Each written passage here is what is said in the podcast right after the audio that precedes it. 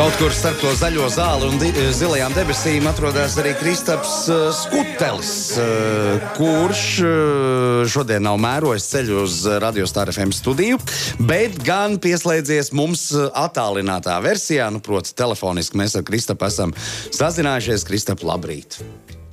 Labrīt, labrīt, labrīt. Nu, kā tev klājās, Kristap? Normāli klājās, bet uh, šodien es nācu tikt pie jums, diemžēl, bet uh, tehnoloģiju pasaule nekur nav apstājusies, un es esmu šeit iezvanījies, lai varētu pastāstīt par, manuprāt, svarīgākajiem, būtiskākajiem pēdējās nedēļas jaunumiem. Ķeramies klāt pie ļoti aktuālām lietām. Tātad no rītdienas, no 17. jūnija Latvijā beidzot varēs oficiāli izmantot Apple Watch uh, LTE versiju, respektīvi tos Apple Watch modeļus, uh, kas paši spēj uh, iezvanīties un pieņemt zvanus. Ja? Tātad šie te pulksteņi ir eksistējuši jau gadu gadiem, bet Latvijā nebija neviena paša mobilo sakaru operatora, uh, kas atbalstīja nu, šos sazvanus uz, uz konkrētiem pulksteņiem uh, nu, šādā paskatā. Tātad uh, no rītdienas LMT piedāvās kā, kā pirmais un vienīgais operators Latvijā Apple Watchiem, tātad gan tādas septītās sērijas, gan SE versijām tātad, šos sazvanus. Un tur tā doma ir tāda, ka tu vari uh, dabūt to pašu telefonu numuru, kas tev ir iPhone, arī Apple Watchā. Un tev nav jābūt savienotiem, piemēram, tā kā es domāju, Bluetooth savienojumā. uh, Tu vari, piemēram, izskriet vakarā kaut kādu ristīti uh, apkārt par rajonu, un tu vari ar pulksteni runāties, kāds tev var uzvanīt. Ja? Kad tu tur telefonu vari mājās atstāt. Lūk, uh, un pirmie seši mēneši ir pavelti mm, šim pakalpojumam, pēc tam tur būs uh, 3,99 mēnesī šis te uh, nu, multisim funkcija. Tā kā es zinu, ka cilvēki ir ļoti daudz gaidījuši, Twitterī par to ir diskusijas katru gadu bijušas, un beidzot uh, šis te ir uh, pieejams, un cerams, ka varbūt arī citi operatori arī pievienosies uh, kaut kādā brīdī šādai iespējai. Tālāk, nākamā man liekas, svarīgā lieta ir tas, ka Microsoft beidzot ir aizsūtījis pensijā Internet Explorer tīmekļa pārlūku. Uh, lielākā daļa no mums gan jau ka vairāk neizmanto, bet nu, 27 gadus uh, Internet Explorer bija kopā ar mums. Savulaik es domāju, ka mēs izmantojam, tāpēc, ka tas bija tas, kas bija iebūvēts uh, Windows datoros, un, un cilvēki palielam arī masā, masās izmanto to, kas, to, kas ir iebūvēts. Bet nu, jau pirms pietiekami daudz gadiem Microsoft nomainījās uz Edge pārlūku, kas pa lielam ir nu, Chrome, visiem labi zināmais, tikai uh, Microsoft drānās ietērpties. Nu, šobrīd, teiksim, ja mēs paraugāmies uz kopējo situāciju, tad Google Chrome ir joprojām populārākais tīmekļa pārlūks pasaulē. Otrajā vietā mums ir Apple Safari. Pamatā tāpēc, ka atkal tas ir iebūvēts iPhone, iPados, MacBookos, un cilvēki ir pieraduši visdrīzāk lietot to, kas ir iebūvēts, un lai nekas to nav jāuzstāda no malas. Un tas Microsoft Edge ir nu, trešajā vietā šobrīd uh, pēc popularitātes. Tā jā. Bet beidzot varēsim aizmirst uh, par, par Exploreru. Agrāk tur pietiekami daudz tāda fokusa ar viņiem gāja. Tālāk no tādām vēl ļoti jaukām lietām, manuprāt, tautā ļoti iemīlētā uh, lietotne mobilī. Uh, paziņoja, ka tagad ir iespējams ar mobīlī apmaksāt autostāvvietas Igaunijā. Tātad no šī gada jūnija uh, mobilī paplašina pakalpojumu klāsmu, un mēs varēsim uh, norēķināties visā Igaunijas teritorijā uh, par autostāvvietām. Tur ir konkrēti viņam sadarbība ar uh, vienu uzņēmumu stāvvietu, kas ir uh, lielākajās Igaunijas pilsētās, tostarp arī Tallinā, Tartu, Narvā. Uh, un citviet valsts teritorijā šīs stāvvietas mums arī ir. Uh, tā kā, man liekas, tas ir ļoti patīkama lieta, jo nu, gan, gan sabiedriskā transporta biļetes mēs mobilajā varam pirkt. Es pats vēl izmantoju, piemēram, uh, automazgātuvās uh, dažās, kas pie mirtajās puto. Un uh, tagad arī, arī nu, Igaunijā jāpērk, varbūt arī Lietuva pieķers klāt, jo ārzemēs izbraucot, nu, tā ir mūžīga problēma. Nu, jādod, jāmēģina iebraukt, mm, kā tur maksāt, to negribās atrauties. Un mobilī visiem ir pierasta uh, lieta. Uh, lūk, tā kā tas ir tāds ļoti jauks uh, liekas, jaunums. Tālāk ir diezgan daudz, ah, vēl, vēl viens jaunums. Tātad no šīs nedēļas Latvijā ir pieejams Disney Plus video straumēšanas servis. Vai kāds no jums ir pamēģinājis, vai nav pamēģinājis? Mm, Mēs tā kā. nē. A, kas ir Disney? Plus, tas ir pieaugušiem? Nē, ne Zi- obligāti. zīmēts pieaugušie.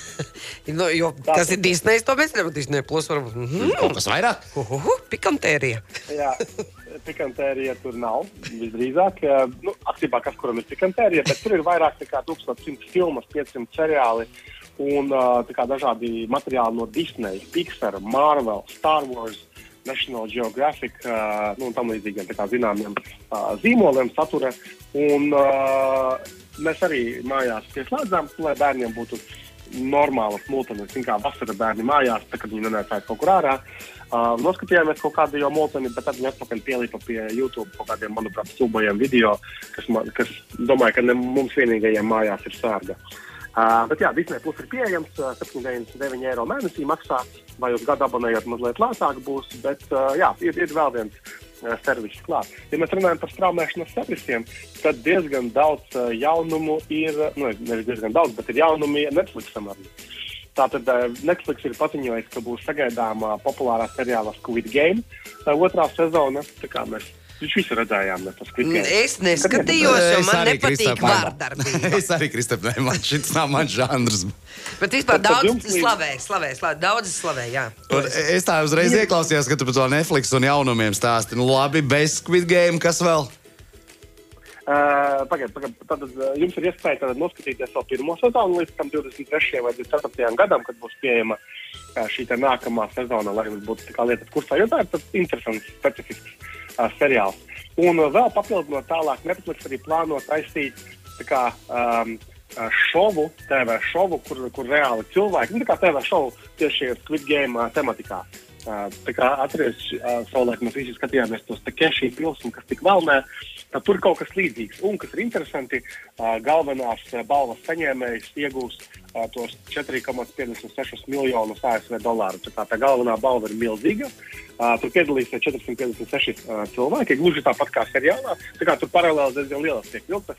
Nu, jācer, ka tur neviens netiks uh, novākts uh, tajā, tajā šovā. Bet, nu, Nē, Tas viss ir skaisti, bet tas piedāvājums Netflixam paliek ar vien švakāks, švakāks, švakāks. Es tev saku, kā ir. Uh, ka, Nu, nu, man tas kolēģis ir nu, tāds kritiķis, tāds kritiķis. Nē, nu kāds es atkal noskatījos, nu pat vienu. Nē, nu vienu jau var noskatīties.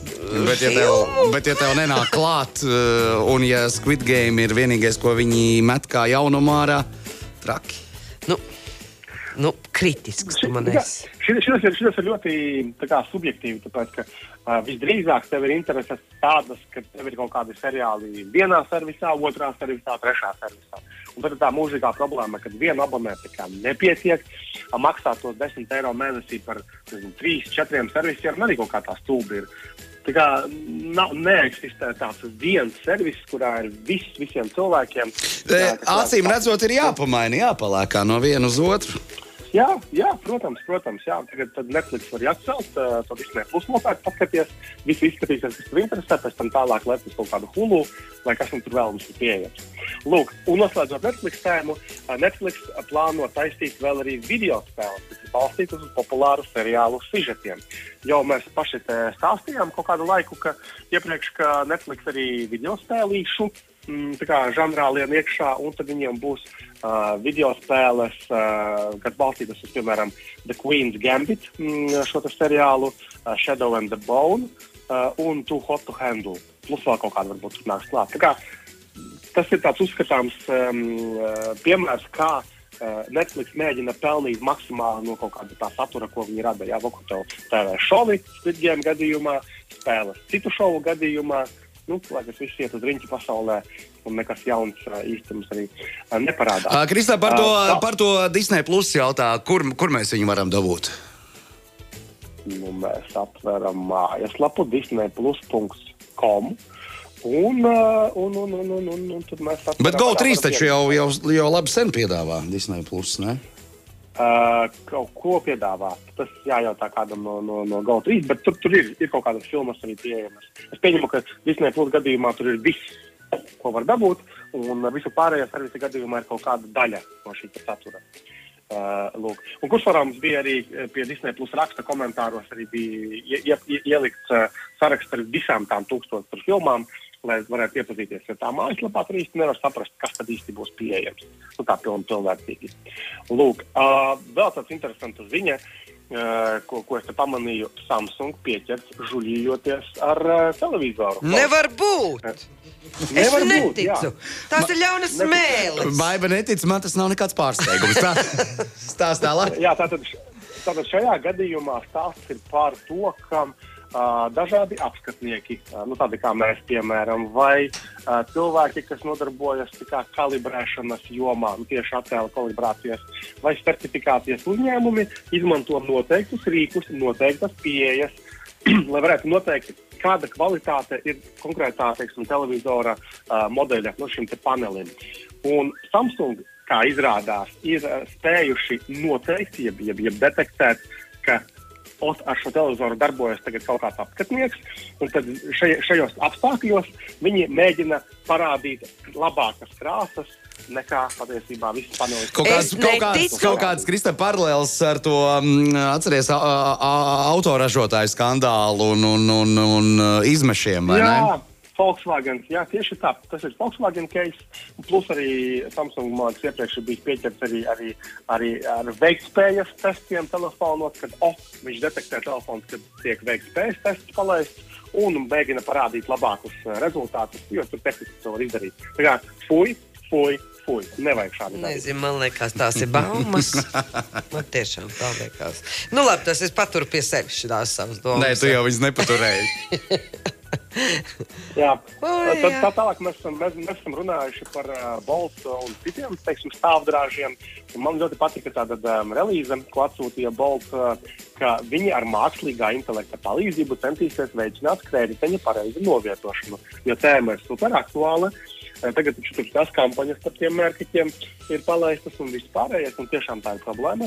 Vismaz Rīgā. Uh, un tagad viņi tātad, tā, kad tu nobildēji tos krediteni mm, pēc sava brauciena, uh, viņi tur mēģinās saprast, kā tas kreditenis ir novietots vidē, pilsētvidē, un ieteikumus kaut kādus par šo savu uh, mākslīgā intelekta. Nē, tas viss ir forši, bet uh, attiecībā uz to mē- mērkaķu kampaņu tas gan kaut kā mm, dur ausīs, ka salīdzina mūs ar kaut kādiem dzīvnieciņiem, un dzīvnieciņš jau nepie kā nav vainīgs. Nu, Nu, tur jau tā lieta. Nu, atkal tev un, uh, nepatīk, bet, bet Nē, nē, tu īstenībā. vari turpināt aizstāvēt uh, Samsung. Jā, jā. Darīt to. Bet īstenībā, zini, kas ir šoreiz tiešām tā kampaņa uh, nenolasās no uh, tīri vizuāli nenolasās. Ja tu brauc viņai garām, tur ir ļoti, ļoti jāapstājas, jāizkāpj, jāapskatās. Nav, nav tā, ka tu pa gabalu brauc, redzi, skaidri nolasi. Tā, tā, tur tas stāsts ir. Mērkaķis, jā, nevajadzēja mērkaķi. tas ir viens, jā, bet, bet vakar es arī lasīju, teiksim, uh, tagad taču ir mums mērķu tās uh, bakas vai, vai, vai, vai pētiķu bakas. Jā. Un, un tur bija ziņa tāda, ka uh, tāda, uh, tā vaso, uh, vaso, va- pasaules uh, veselības um, organizācija, vai kā viņi to parasti sauc, uh, ka tomēr negrib viņu saukt par nu, pērtiķu, pērtiķu vai, vai mērķu bakām, ka viņi domā citu nosaukumu, lai nebiežotu šo dzīvnieku. Aput, nu, gripa. A, kā tad, Nu, ko tas tad mēs bija- darīsim? Tas jau, tas jau, tas jau bija sen, tas jau bija sen. Un ar cūciņām, ko mēs darīsim? Tā, un, un šī tāda slimības, tā jau viss jāsāk ar rehabilitēt. Viss ir Lai jā- paliek. sākt. bakas man patīk. Domāju, cik forši, ka Tā tu redzē, tā, kā redzēsim, kāds būs tas jaunais nosaukums. Mm. Un, uh, vai tur kaut kas nu, tāds uh, jēgpilns. Labi, Kristap. Omikrons, omi, om, omikrons jau arī savādāk saucās uh, sākumā pašā. Jā, tev taisnība. Tev taisnība. Klausies, te ir viens jautājums, eh, tehniskais Jā. Jautājums par iPhone 13 Pro telefonam un pulkstenim. Visas skaņas un paziņojumi ir ieslēgti, taču mirklī, kad telefona ekrāns ir slēgts, paziņojumi ir tikai uz pulksteni. Savukārt, kad ekrāns ir darbībā, paziņojumi nāk tikai uz telefona. Vai tā tam ir jābūt Rēnas jautājumam? Uh, nu, pēc noklusējuma tā nav jābūt. Uh, pirmais ieteikums - paskatāmies, paraukamies pa iestatījumiem, gan pulkstenim, gan telefonam. Tieši šie te notifikācijas. Tas ir viens, un paskaties, vai tu neesi ieslēdzis kaut kādu uh, no tiem nu, klusuma vai netraucējumani režīmiem. Ok. Man liekas, ka kaut, kaut, kāda, kaut kādā kombinācijā no tiem varēja panākt, ka tev pulkstenis uh, rāda, uh, bet telefonā viss ir kluss un mietīgs. Vēl viena, Ieskatījumā. vēl viena problēma klausītājiem. Beidzamais jautājums tev un darbiņš eh, vēl mūsu ēterā. Ko Kristaps saka, ka Altuma saules paneļu programma izpildot visus nosacījumus, uh, proti, tiek saņemta atbilde, ka noslēgtā līguma ietvaros pagaidām naudu nevar izmaksāt, jo nav izmaksas pieteikuma forma vēl izstrādāta. Neko par to nezinu. Tas ir jāprasa kāpēc tā. Viņu, viņu konkrētajā programmā tur naudas nebija baigi daudz tam projektam. ā, Tur tam varam projektam otrajam bija vairāk naudas. Uh, nu, bet jā, jā, jāprasa tieši šaltumam, ir, ko tas nozīmē. Nu, Tādā saprotamā valodā, kāda forma ir. No visām tādām cilvēkiem ir saņēmuši, visam būtu jābūt kārtībā. Uh, bet es, es nevaru nokomentēt šo situāciju. Šobrīd. Labi, Kristap, teiksim tev paldies par šo ceturtdienas rubriku, lai arī attālināti, bet ļoti izsmeļoši. Un uh, kad mēs tagad tiekamies? Nu, kaut, kad, kaut kad jūlijā, beigās. Jūlija vidū. Beigās, vidū. A, kas jums nu, mums Mēs ejam atvaļinājumā. Mēs ejam atvaļinājumā, beidzot. Kristapiņa. Jā. Nu, Ne jau visi var braukāt ar močiem apkārt pa pasauli. Kādam bija arī jāstrādā. nu, ta, nu, tad kaut kā tiksimies. Jā, klausies, vēl ātri, kā tev patīk sārem ar moci. Nu, vēl jau ne, netikām mēs nekur. Ai, Viss vēl priekšā. Viss. Kristap, paldies! Tā! Tā, tā.